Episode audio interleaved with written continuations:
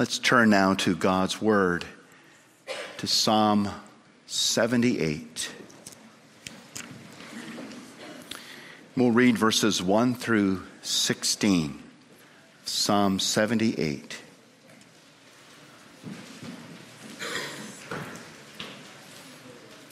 Page 578 in your Pew Bibles, page 578. Let's read verses 1 through 16.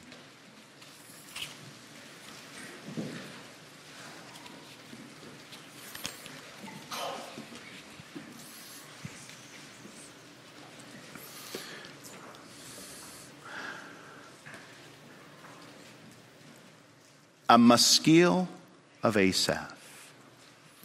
Give ear, O my people, to my teaching. Incline your ears to the words of my mouth. I will open my mouth in a parable. I will utter dark sayings from of old, things that we have heard and known that our fathers have told us. We will not hide them from their children but tell to the coming generation the glorious deeds of the Lord and his might and the wonders that he has done.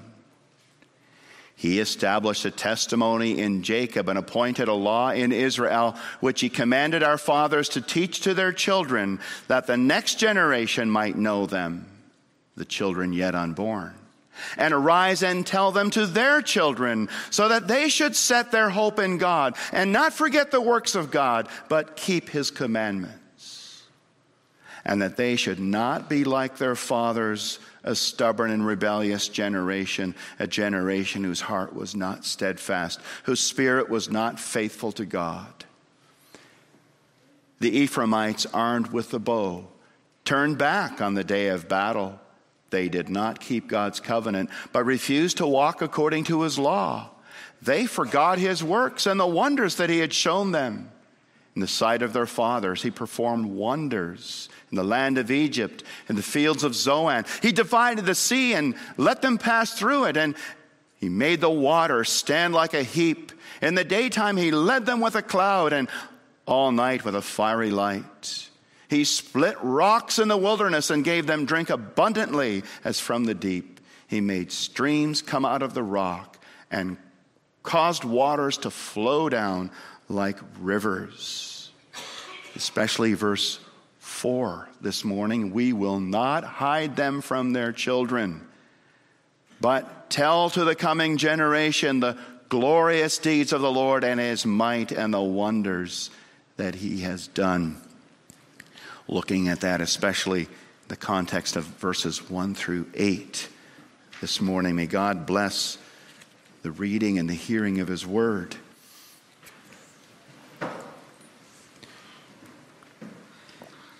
Brothers and sisters in Jesus Christ, Psalm 78 is a maskil. And a maskil means a teaching poem. A teaching poem. It's a maskil of Asaph. And Asaph is one of the musicians that David appointed to teach Israel to give thanks to and praise the Lord. He was a prophet musician. And this song that Asaph wrote under the inspiration of the Spirit addresses one of the great problems of Israel's history and in all church history. You know what the greatest problem is in all church history? Unbelief. The people of God turning away from the Lord, turning away from the Bible, turning to idols. Verse 8 mentions three things rebellion, not being steadfast in their hearts, disloyalty, and unfaithfulness unbelief. And there is a solution that God has provided to that problem. And Psalm 78 gives us that solution. Teach your children the glorious deeds of the Lord so that they will not forget God, but set their hope in Him. That's the solution that God has provided against that perennial problem of unbelief in the church, turning away from God. Teach your children the glorious deeds of the Lord so that they will not forget God but set their hope in Him.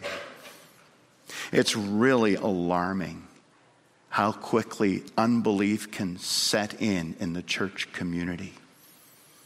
I think of Judges 2, how there's a generation that saw firsthand the great deeds of the Lord and the plagues on Egypt, the crossing of the Red Sea, being fed in the wilderness, crossing Jordan River, destroying Jericho, God creating or giving them the promised land. And then, as soon as Joshua and the elders who saw these things died, there arose a generation that did not know the Lord. You say, how could that be? Judges 2:10. There arose a generation that did not know the Lord. After all that,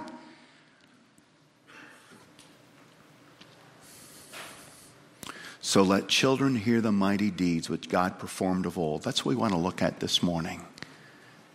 This is God's way of making sure that unbelief does not settle into the congregation, into the church.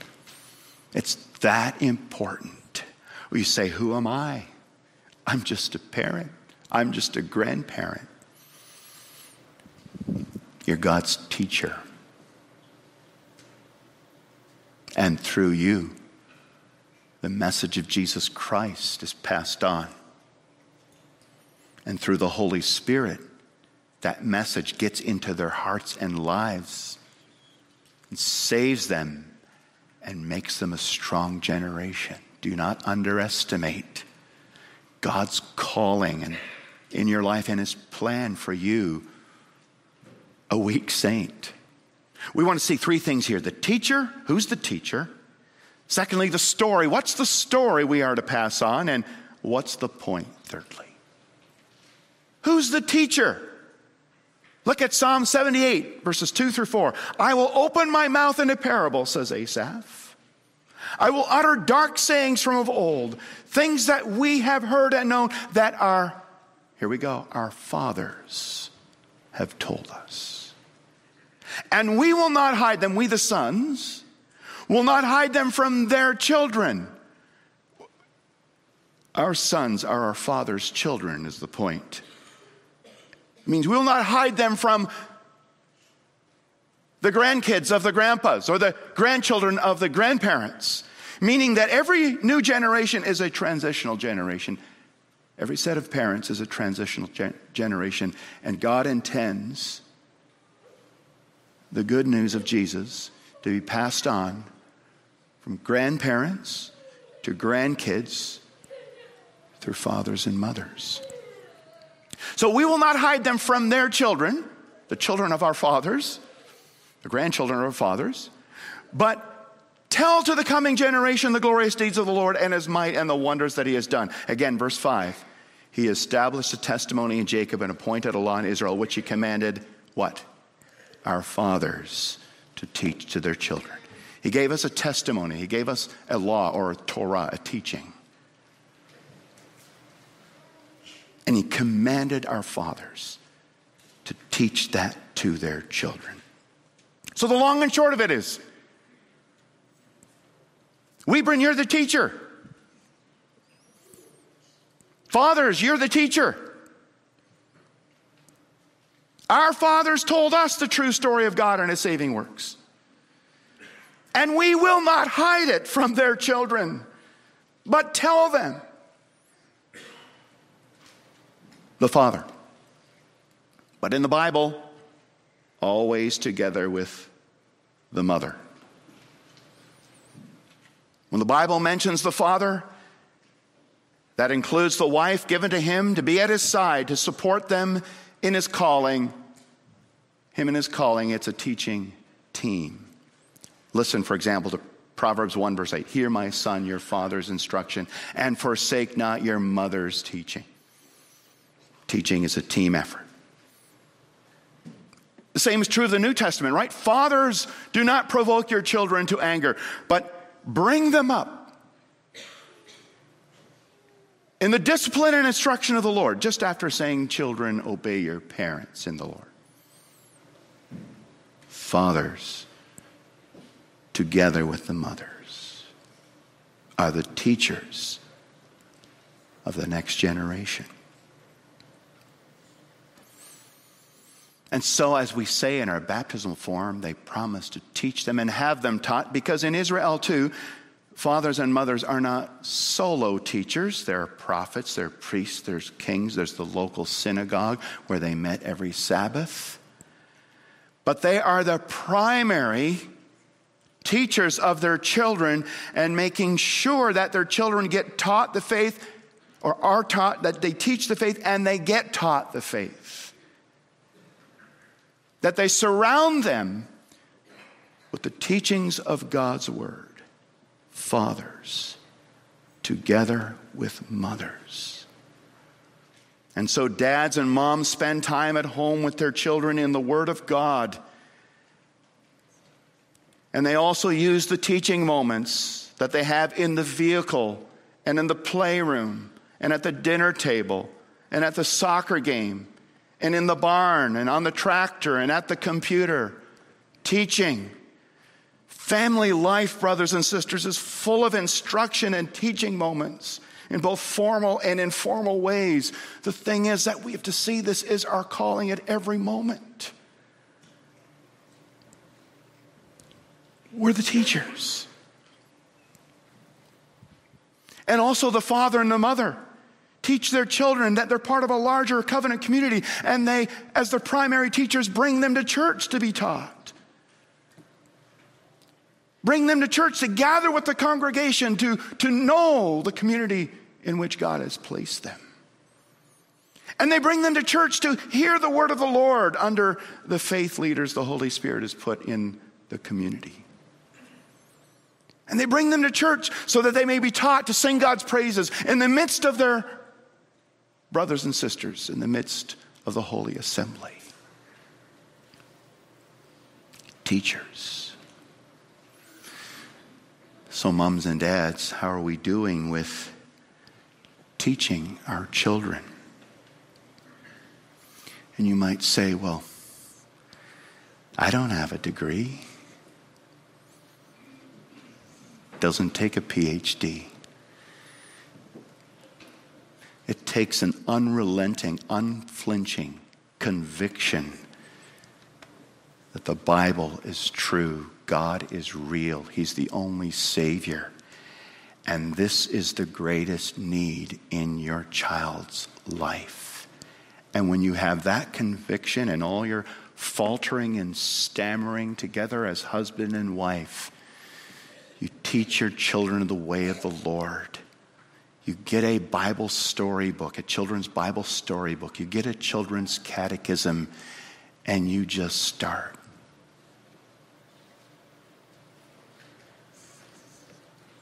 And you pray, pray, pray that your instruction in the faith and the instruction that you're giving to them from other places in the faith will be blessed.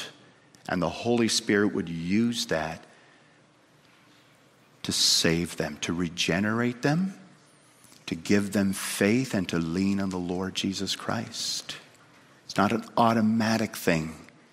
God uses our instruction, but it takes the power of the Holy Spirit to actually plant Christ into their hearts and lives.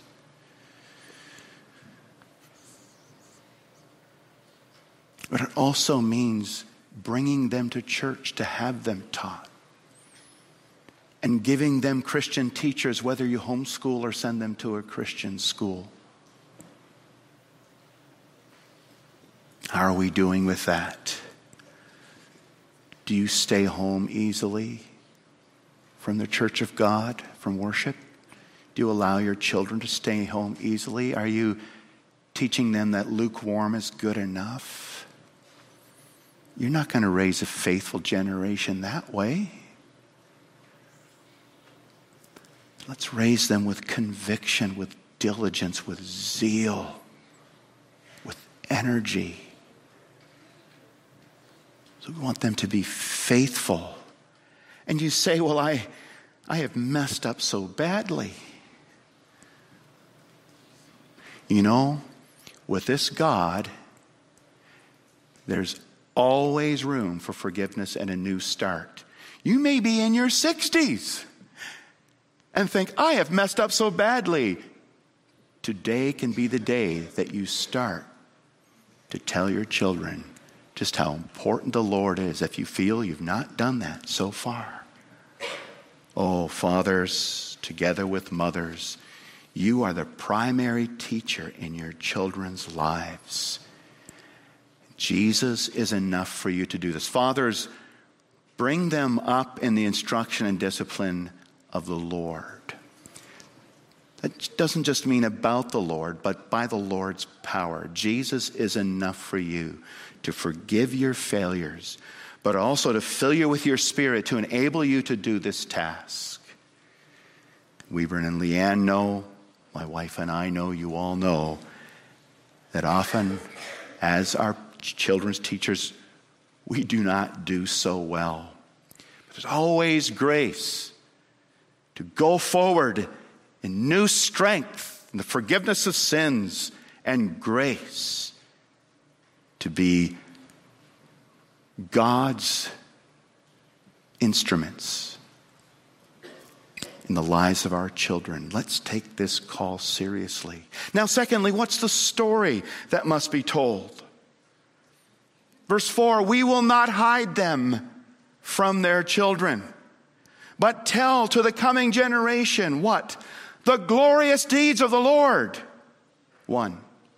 And his might. Two. And the wonders that he has done. And that really summarizes the teaching of Asaph in Psalm 78, which tells us about the God who saves Israel through wonderful miracles and mighty deeds. And it starts to list them the crossing of the Red Sea, the 10 plagues, the miracles in the wilderness, water from the rock, bread dropping down from heaven, quail being blown in with the wind, a cloud to lead them by day, a pillar of fire by night. And then the driving out of the nations from before them when they got to the promised land after allowing them to cross the Jordan. What a God. What a great God. That's the best story anybody could ever tell, share, give to anyone.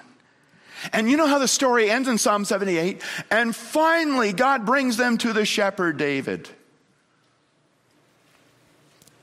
It's like a celebration of their new king. It's not just a story of God's faithfulness, Psalm 78. There's a lot of bad stuff in Psalm 78. It's also a story of the unfaithfulness of Israel. How God does so much good for them, and they praise Him, and then they turn around and forget him and they say, I don't need you, God, I'm too busy. I found a better God. There's more important stuff in life right now than you. I'll get to you later, God.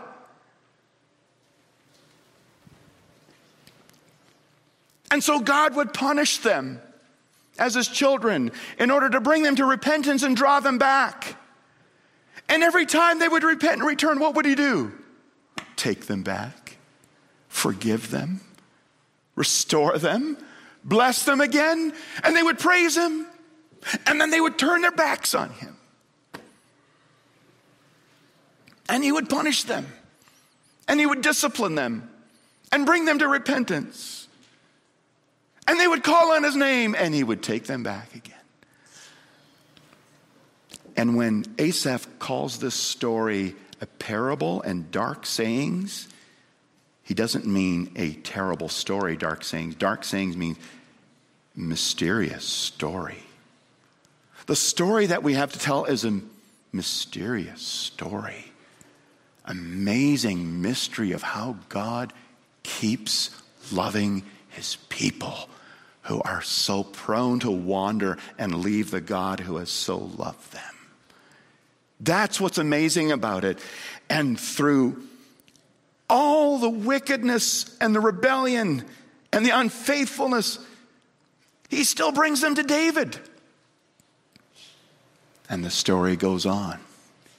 He still brings us to David's son, the Lord Jesus Christ. And if you look at Israel's history from Abraham, 2,000 years to Jesus, you say, how could it be that God is still with that people that so turned their backs on him so many times? And yet he finally sent them his son.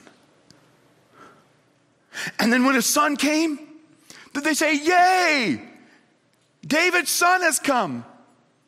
No, they wickedly arrested him, tried him, and murdered him. And yet, even in the midst of that, God took his death as a sin offering and raised him up as the author of life so that whoever believes in him will not perish but have everlasting life. This is an amazing, irresistibly great story, the greatest story there ever was. Hmm. And Jacob needs to learn, and we all need to learn.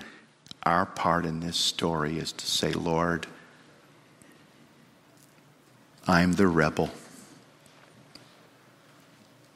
You're the Savior. Come to me, save me, and make me part of your story of rescue.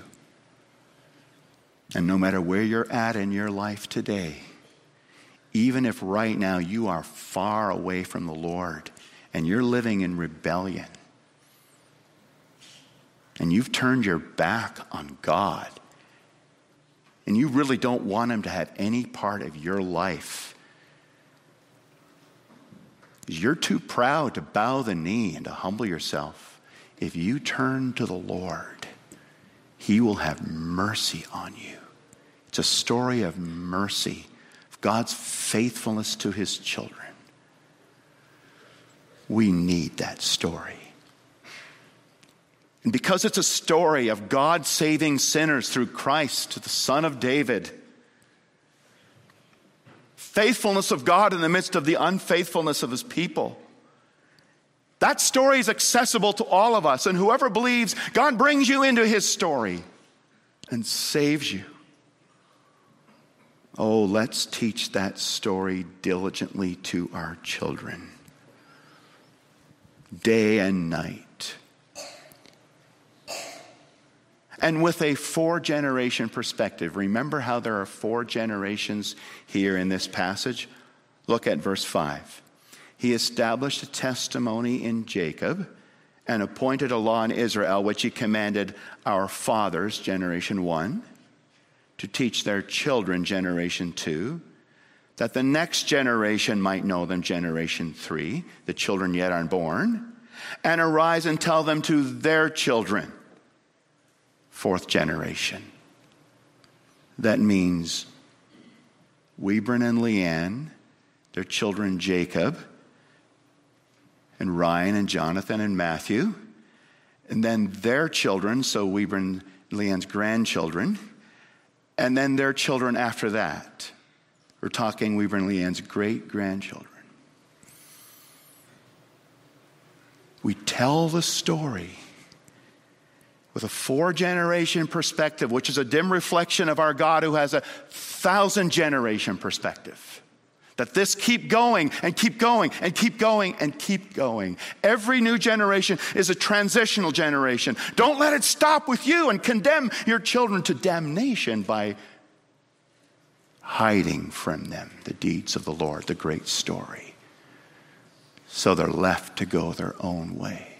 It's never just about what's my personal decision not to believe in God. It's a decision that will haunt your household unless God powerfully intervenes for generations to come.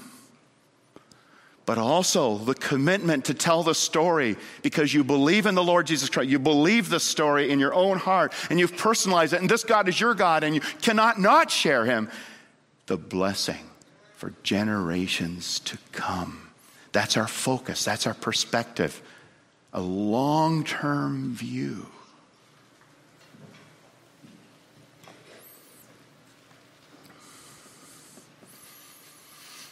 The story. Many Christians in our day are rejecting the story and caving in to the false gospel of the woke.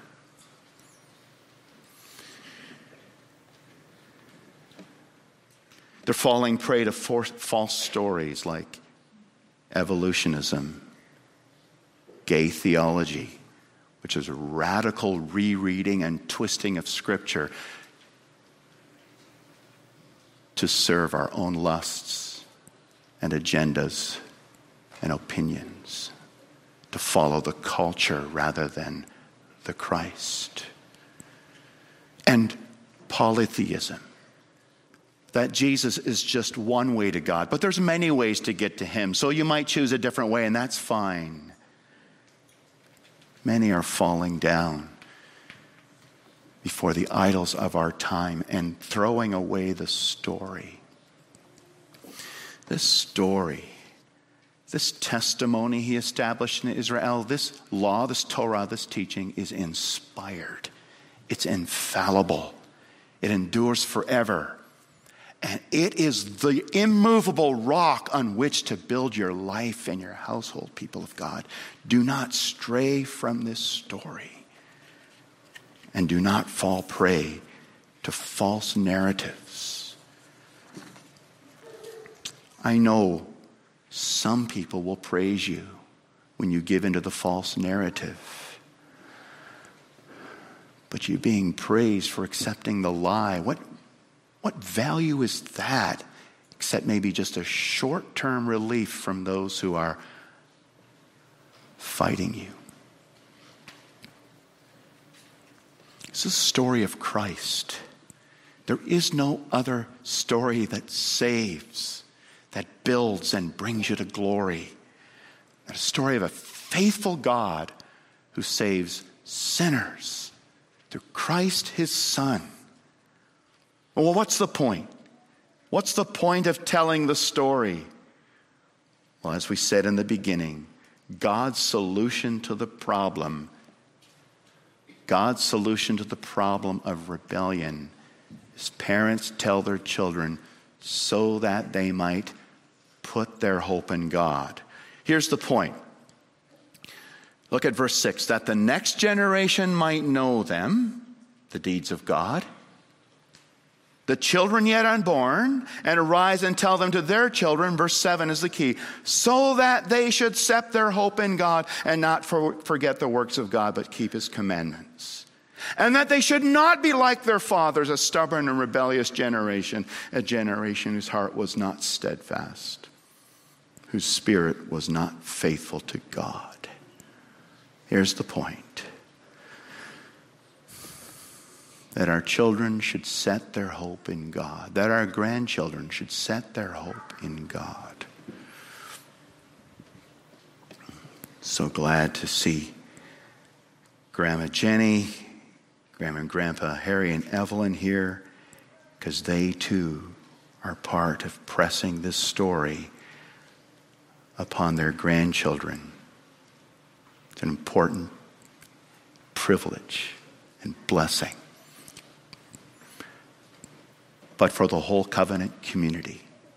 We've made vows to support one another in bringing the children of the congregation to this point where they put their hope in God.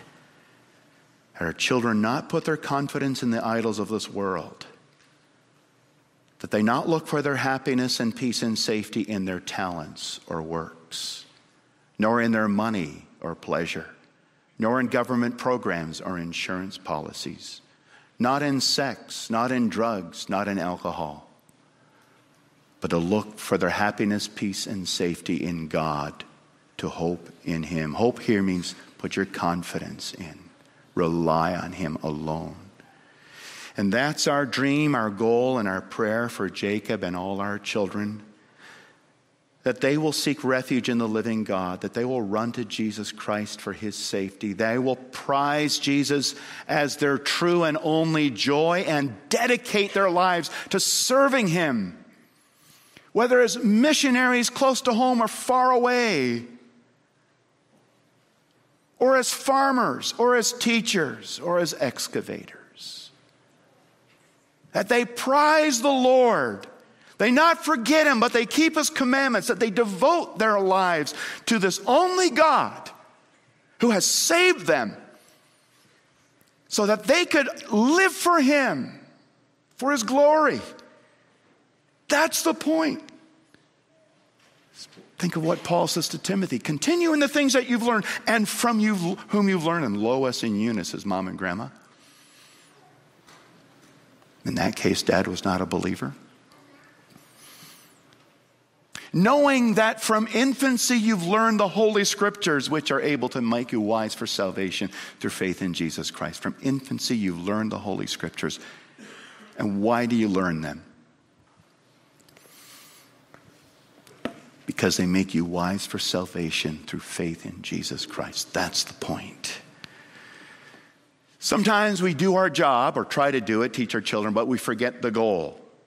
Well, I want to teach my children the Bible so he doesn't look so dumb in class. So he can be a decent and moral kid. So he fits well in a properly socialized Christian setting. It's like cultural Christianity. No.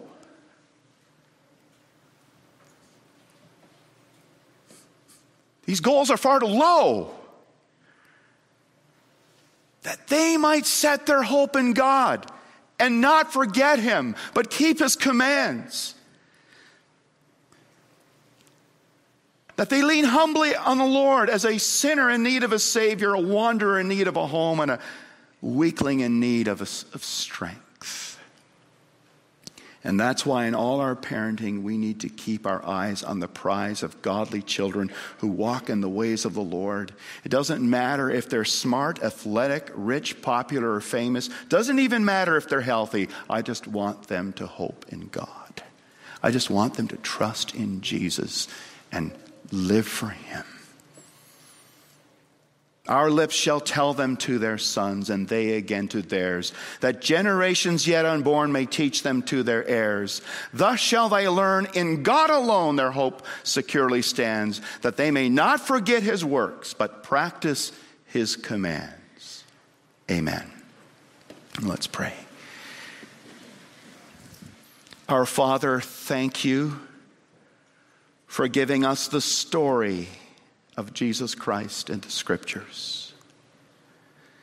Thank you for giving that story to us, putting in our hearts, and making us teachers of that story to the next generation. You want us to out in mission and down in the generations. Give us strength to be faithful to this calling. And then use us, Lord, to reach into our children's lives so that they might rise up as a generation that hopes in God and teach their children, and they may teach their children the generation yet unborn. Oh, we pray that you will accomplish this great and glorious work as a gracious God to weak saints and accomplish that through us. In Jesus' name we pray. Amen.